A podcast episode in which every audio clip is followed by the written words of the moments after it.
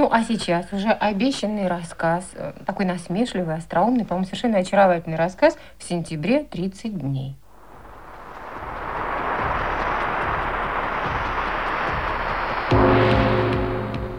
Объявление в окне гласило «Продается очень дешево школьная учительница». Школьная учительница? Хм, может готовить обед, шить и выполнять любую работу по дому. Да неужели? Еще встречаются? При слове «школа» Демби вспомнил парты, ластики и осенние листья, учебники, школьные мечты, веселый детский смех. Господи, господи, как давно это было. Автоматическая учительница стояла в окне в прямо поставленной коробке, словно большая в человеческий рост кукла, обряженная владельцем маленького магазина подержанных вещей в цветастое платье и маленькие красные сандалеты. А нужна ли мне учительница? Хм, вряд ли. Хотя Лауре, несомненно, необходим помощник в доме, а купить автоматическую служанку мы не в силах. Да и Биллу не помешает дополнительные занятия. Обучение по телевизору хорошая штука, а... А ее волосы напомнили ему сентябрьское солнце, ее лицо сентябрьский день, осенняя дымка окутала Демби. Что-то хотите купить? А, да. Сколько стоит учительница, что выставлена в витрине? Вам она понравилась, сэр? О, она просто прелесть. А сколько же? 45 долларов 95 центов плюс 5 долларов за коробку. Невысокая цена приятно поразила Демби. Сейчас, когда учителя столь редко встречаются, было бы естественно рассчитывать, что цены на них возрастут, а не наоборот. Хотя, наверное, время учителей давно прошло, и люди прекрасно без них обходятся. Например, Лаура. Она никогда не ходила в настоящую школу, и поэтому не знала, что это такое. Но 45 долларов. И 95 центов, сэр. И 95 центов. И шить умеет, и готовить. Лаур уж возражать не станет. Она в хорошем состоянии. О, она прошла капитальный ремонт. Я вам сейчас ее покажу. Я, быть может, несколько старомоден, сэр, однако должен вам сказать, что современные телепедагоги и подметки ей не годятся. А вы учились в настоящей школе? Да. О, я так и подумал. Э, включается она с помощью маленькой кнопки, спрятанной замочкой уха. Вот здесь. Видите, вот, вот, вот, вот. О, Смотрите, она оживает. О, у нее голубые глаза? Да. Она откликается и реагирует почти на все, сэр. Почти на все? Да, да. На слова, фразы, сцены, события. Как настоящая учительница? Как в детстве? Если она вам не подойдет, вы можете привести ее обратно. Так, ну давайте сейчас проверим ее работу. Как вас зовут? Мисс Джонс. Ваша профессия? Основная учительница четвертого класса школы, сэр. Но могу преподавать в первом, втором, третьем, пятом, шестом, седьмом и восьмом классах. И имею хорошую подготовку по гуманитарным дисциплинам. Она говорила, а яркое платье чем-то напоминало золотую осень, как когда-то в детстве, в сентябре, в начале учебного года. И еще простейшие операции по шитью. Штопать дырки, пришивать пуговицы, поднимать петли на чулках. Последние вот модели фирма внесла много новшеств, но телеобучение им не побить. Ну, хорошо. Положите ее обратно в коробку, я беру ее.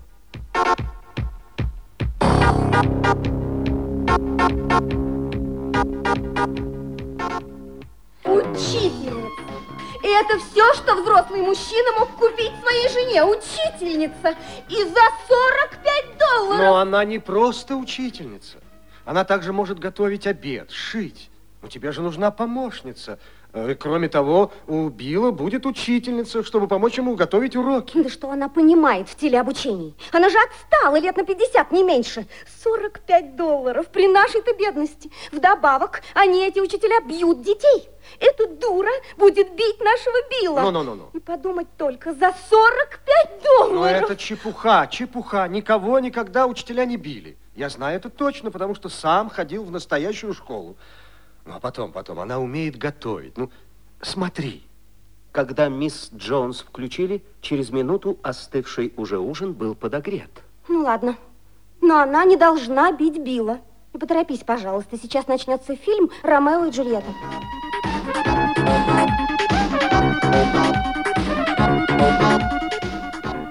Денби не имел ничего против переделывания классиков на современный лад. Однако ему казалось, что в этом фильме переделыватели зашли чересчур далеко в своем увлечении ковбойскими кинобоевиками. Но Лауру с Биллом это, видимо, нисколько не тревожило. Даже мисс Джонс и та вроде бы заинтересовалась. Я тебе десятый раз говорю, выключи учительницу. Впустую расходуются батареи питания, а это не экономно. Было бы жестоко, дорогая, лишить ее жизни, пусть даже временно. Фу, придет же в голову такая глупость, слушать противно. На экране Джульетта открыла старинные двери и вышла к Ромео-ковбою в мини-юбке и широкополом сомбреро, которое увенчивало ее крашеные светлые локоны. Что за чепуха? Эти слова, костюмы, место действия. Какая-то пошлятина. Что? О, ви- видишь ли, дорогая, владелец магазина говорил, будто учительница реагирует не только на слова, э, но и на сцены и события. Правда, я не думал, что... Она что-то плетет насчет этого прекрасного фильма? Ну, пьеса не так уж плоха, э, мисс Джонс. Ну, Это просто э, переделка. Э, Понимаете, оригиналы никто не хочет смотреть, а раз так, э, какой же смысл тратиться на их постановку? Но зачем понадобилось переделывать Шекспира в кинобоевик? Что она плетет? Нет, ты скажи мне, что она плетет? Э, Сейчас боевики распространились э, словно эпидемия. Похоже, что возрождается ранний период телевидения. Боевики нравятся людям, поэтому рекламные агентства, естественно, заказывают их. Джульетта в мини-юбке. Это ниже всякой критики. Ну, хватит, Джордж. Я тебе говорил, что она отстала на 50 лет. Либо ты выключишь ее, либо я ухожу спать. Денби испытывал стыд, когда подошел к мисс Джонс и нащупал у нее за ухом маленькую кнопку. Это напоминало убийство.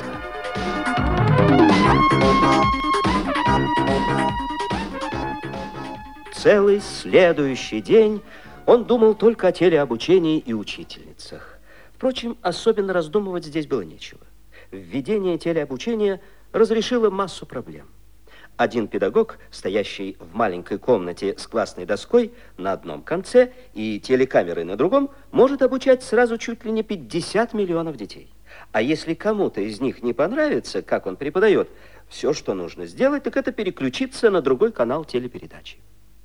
Разумеется, родители должны следить, чтобы ребенок не перескакивал из одного класса в другой без предварительной сдачи переходных экзаменов. Школьную учительницу предали анафеме. Отсюда родился миф, будто учителя бьют учеников, и этот жупел до сих пор еще пугает инакомыслящих. Денби представлял счастливое исключение. Он родился и вырос в маленьком городе, расположенном высоко в горах, ему пришлось ходить в настоящую школу. Он-то знал, что учительницы никогда не били и не бьют своих учеников.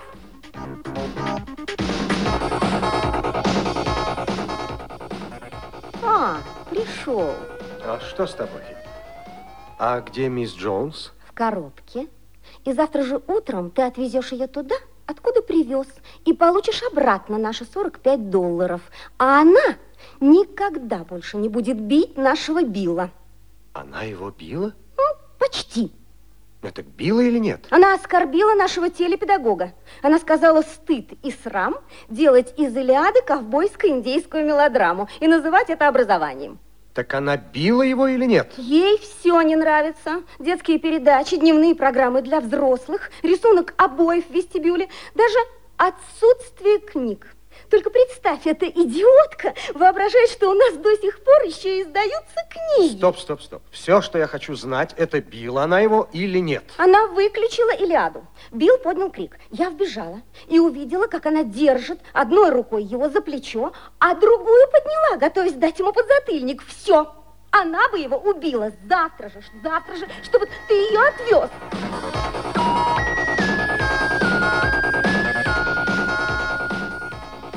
Вечером, когда сын и жена спали, он открыл коробку мисс Джонс и включил ее. Вы сегодня намеревались побить моего сына? Сэр, я не могу ударить человека. Полагаю, что это записано в моем гарантийном паспорте. Он пнул меня ногой. Мне пришлось схватить его за руку, чтобы он еще раз не ударил. Я страшно огорчен, мисс Джонс. Боюсь, Билл слишком агрессивен. Ах, какой стыд. Вряд ли его можно обвинить в чем-нибудь, сэр. Я сегодня была совершенно ошеломлена, когда узнала, что ужасные телепередачи, которые он смотрит во время уроков, составляют единственную духовную его пищу. Денби был потрясен. Никогда еще до этого ему не приходилось слышать такого. И внезапно чувство глубокого умиротворения охватило Денби. Богатые, полные изобилия сентябрьские дни проходили длинной чередой перед его глазами, и он понял, чем они отличались от остальных дней. Осенние дни были полны содержания, красоты и спокойствия, ибо их голубое небо вселяло надежду и уверенность, что наступят дни еще более богатые и содержательные. Они были полны смысла. Я думаю, мисс Джонс, Доброе утро, мадам. Так, понятно?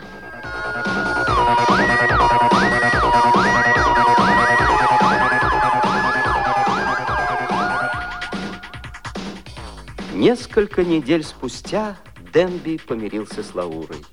Но то был уже не прежний мир. Однажды, как обычно после работы, вдруг почему-то Денби выехал на бульвар и остановился. Стоял чудный июньский вечер. Сосисочная, где начали продавать натуральные, вы только представьте себе, натуральные сосиски, была открыта. У сверкающего хромированного прилавка виднелось несколько посетителей, а у пламенеющей жаровни сновала официантка. Было что-то странно знакомое в том, как она двигалась. В ярком каскаде ее платья, в мягких цвета восходящего солнца волосах, обрамляющих кроткое лицо. В груди Денби тревожно заныло. Он подошел к буфетной стойке и вдруг заметил маленькое картонное объявление, на котором было написано «Требуется мужчина». Да, от сентябрьского класса школы до сосисочной лежит долгий путь. И учительница, раздающая жареные сосиски, не идет ни в какое сравнение с учительницей, разносящей вокруг мечты и надежды. Но Коли вам чего-то страстно хочется, вы любой ценой, но своего добьетесь. Денби напялил на себя фартук, что вручил ему владелец сосисочной, и присоединился к мисс Джонс. добрый вечер, мисс Джонс. Добрый вечер, сэр. Мисс Джонс обернулась, и по сосисочной в этот июньский вечер прошелся сентябрьский ветерок. Стало похоже, что после бесконечно длинного, скучного лета наступил новый, полный смысла учебный год.